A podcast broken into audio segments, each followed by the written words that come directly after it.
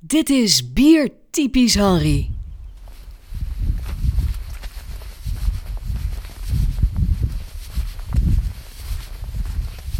Het moest er natuurlijk een keer van komen dat deze podcast Biertypisch Henry ook het onderwerp IPA aansnijdt.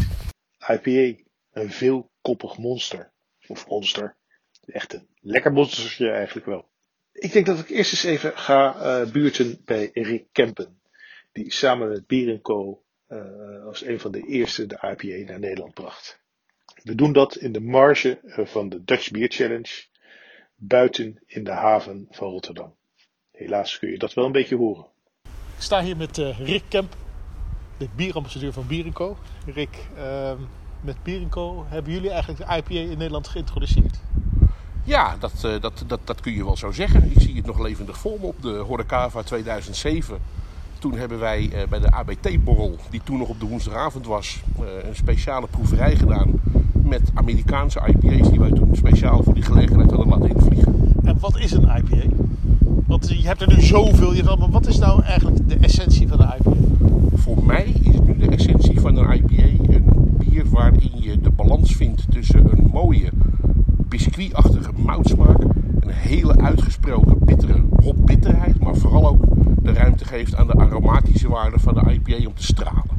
En je zegt nu, is het veranderd in de loop der tijd? Is dat anders dan, uh, dan 7, 8 jaar geleden? Uh, laten we vooral daarin heel duidelijk zijn. Toen wij die IPA introduceerden, toen hadden wij zelf eigenlijk geen idee wat een IPA was. Ik zie me nog op de uh, Amerikaanse Craft Brewers Conference een pitch doen voor Amerikaanse brouwers die misschien hun bier wel wilden exporteren naar Europa. En zij zaten maar te mutsen over drie maanden, vier maanden THT maximaal. En wij hadden zoiets van, waar zeuren jullie over? Er zit zoveel hop in een IPA, daar kun je een mammoet mee platleggen. Wij wisten in 2007 helemaal niet hoe belangrijk die aromatische waarde was. Laat staan hoe volatiel die was. Wat, kun je dat iets uitleggen? Wat moet je met de IPA doen of niet doen? Je moet hem sowieso niet warm bewaren. Je moet hem sowieso eigenlijk niet te lang bewaren. In de huidige moderne variant. Hè? Want in aanmerking genomen dat IPA ooit bedoeld was om lang een zeereis te doorstaan, ging het helemaal niet om aroma's. Juist bij de varianten die zijn opgekomen bij Amerikaanse brouwers, is dat hoparoma zo ongelooflijk belangrijk. En dat is een vluchtig gegeven. Aroma's zijn geurcomponenten, verdwijnen vrij snel. Eigenlijk is de, de gedachte nu, en wij zijn dus 15 jaar verder en nu snappen we het pas. Een IPA is bij uitstek het soort bier dat je zo vers mogelijk wil drinken. Als melk. Gekoeld bewaren ook? Zeker gekoeld bewaren. Zeker gekoeld bewaren. En er zijn inderdaad uh, talloze ondervarianten nu. Waarbij misschien dat aroma-aspect een minder grote rol speelt. Uh, met name de zwaardere uh, IPA's draaien sowieso meer om een balans met moutsmaak. En gaat het minder om het aromatische aspect. maar uitgerekend bij de West Coast Style IPA, zoals die nu ook door veel Nederlandse brouwers kakelvers gemaakt wordt. Ik heb gehoord van de postkastmaker dat iedereen hoort dat er iets voorbij rijdt. Er rijdt nu een auto gewoon... voorbij, dat moeten we benoemen, heeft iemand Be mij uitgelegd. Dat, ja. Er reed zojuist, heb je dat gezien Rick? Er reed een auto voorbij. Ja, en daarvoor kwam er een bus langs. Ja, grappig. Maar goed, terug naar de West Coast. Terug naar de IPA's. Nee, wat je, wat je uh, in mijn ogen, met, de, met wat we dan even de standaard IPA nu noemen, niet moet doen, is het te lang bewaren en uh, zeker niet ongekoeld bewaren. En als ze niet in een blik zitten, al helemaal niet in licht. Al die factoren, licht, lucht en tijd, uh, zijn de versnellers of de aanjagers van de smaakachteruitgang. Dus de lekkerste is gewoon in de brouwerij? Ja, nou dat geldt voor elk bier, wat mij betreft overigens. Maar zeker bij IPA is dat uh, een gouden regel. Nou, dan ga ik eens op zoek naar een brouwer met een mooie IPA. Dankjewel. Doe dat maar. Misschien is het wel een leuk idee om mijn oor eens te luisteren te leggen. Bij collega podcastmaker, maar vooral brouwer Ronald van der Streek. Dus op naar het midden van het land. Ik sta hier met uh, Ronald van der Streek, van de Streek Bier. Ronald, wat is jouw favoriete biertype? Waar gaat jouw hart uh, wat sneller? Ja, van heel veel natuurlijk, maar als je er nou eentje moet pikken. Welke? Ja, het is heel breed. Maar ik merk altijd dat als het in de koelkast staat, dat ik altijd naar de hoppige bieren toe ga. Dus de IPA's. En wat is een IPA voor jou? Nou, IPA is voor mij heel veel. Het is zowel een heel vriendelijk sapje, wat we tegenwoordig natuurlijk vaak vinden. Maar ook um, juist die, die, ja, die, die bijna nare bitterheid in een enorme mooie dubbel IPA, een West Coast dubbel IPA. Ja, die, die een beetje schuurt. En dan, en dan in combinatie met het heerlijke aroma. Past dat bij jouw eh, karakter? Eh, aan de ene kant heel aardig zijn, aan de andere kant een beetje schuren. Dat is wel weer een hele snelle analyse dit. Ehm, nou, misschien wel als je er zo over nadenkt.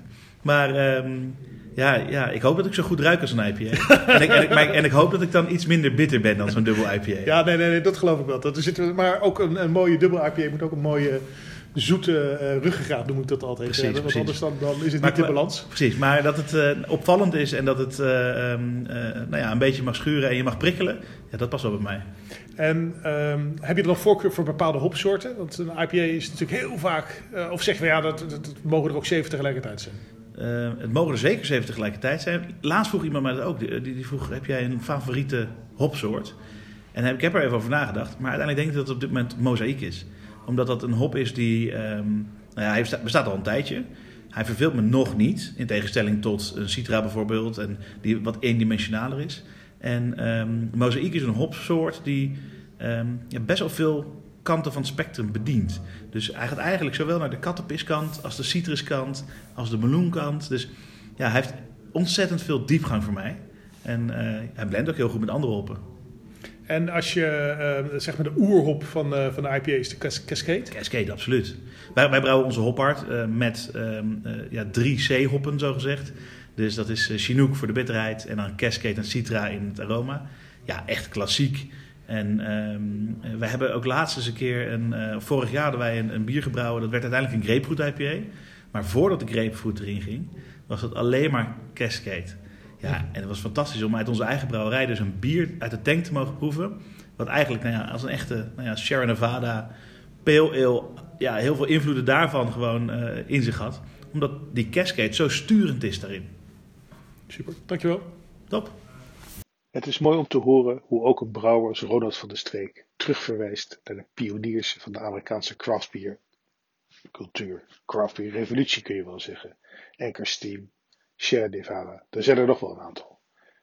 Zij hebben IPA eigenlijk nieuw leven ingeblazen. Gezorgd dat het een bierstijl is zoals we hem nu kennen. Maar het leidt wel tot een misschien wat ongemakkelijke vraag.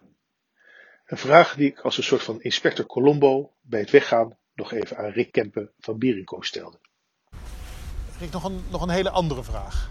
Ehm, als IPA zo vers gedronken moet worden, moeten we hem dan eigenlijk nog importeren? Of moeten we hem gewoon uit, van Nederlandse brouwers drinken? Dat is een hele terechte vraag. Wij hebben bij Bierenko in ieder geval gezien dat eh, de, het, het breekijzer voor IPA kwam uit Amerika. Dat moest je ook uit Amerika halen. Ook toen pas viel het ons op dat eh, een IPA, als je hem daar dronk, eigenlijk meer gaf dan als je hem hier dronk. Eh, dat viel brouwers zelf ook op. En nu zou ik heel eerlijk tegen je zeggen: eh, het is onzin om dit soort volatiele, kwetsbare bieren vanaf de andere kant van de wereld hier naartoe te slepen. Als ze om de hoek goed gebrouwen worden. En er zijn steeds meer Nederlandse brouwerijen die een meer dan puiken IPA fabriceren. Dan haal je hem om de hoek. En overigens, dan mag hij ook uit Duitsland, uit Zweden of uit Engeland komen.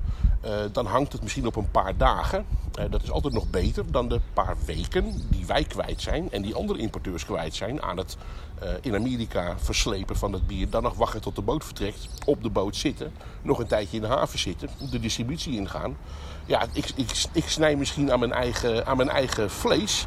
Overigens, luisteraar, er komt weer een auto voorbij. En het is nog een mooie ook. Ehm, maar nee, dat heeft niet heel veel zin meer. Ja, maar misschien moesten we het ook leren als Nederlandse, Nederlandse brouwers. Het, eh, het, is natuurlijk uitgevonden in Amerika.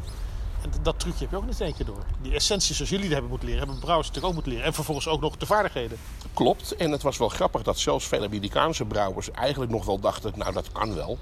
Eh, maar ook zij zijn tot de conclusie gekomen dat eh, die gedachte die zij al vrij vroeg hadden, al in het einde van de jaren nul, dat IPA's maximaal vier maanden eh, houdbaarheid hebben en dan ook uit de winkel worden gehaald, dat dat inderdaad ook zo bleek te zijn. Voordat het hier helemaal los gaat met allemaal dingen Waar die komen al voorbij die rijden. auto's vandaan? Ja, ik weet het niet. Dus ik dacht dat we een rustig hoekje hadden gevonden, Rick. Nee, in tegendeel. Ze stoppen zelfs. Volgens mij hebben ze doordat het over bier... Oh, kijk. Dit was een camper. Dat je denkt van wat voor een rare auto is dat. Maar dit was gewoon een heuse camper. En Rick is niet eens ingestapt. Nee, nee, het is mijn maat niet. Had jij nog een vraag, Henri? Nee, ik vind het zo wel mooi. Mooi. Terwijl de campers stuivend het parcours verlaten, sluit ik deze podcast af.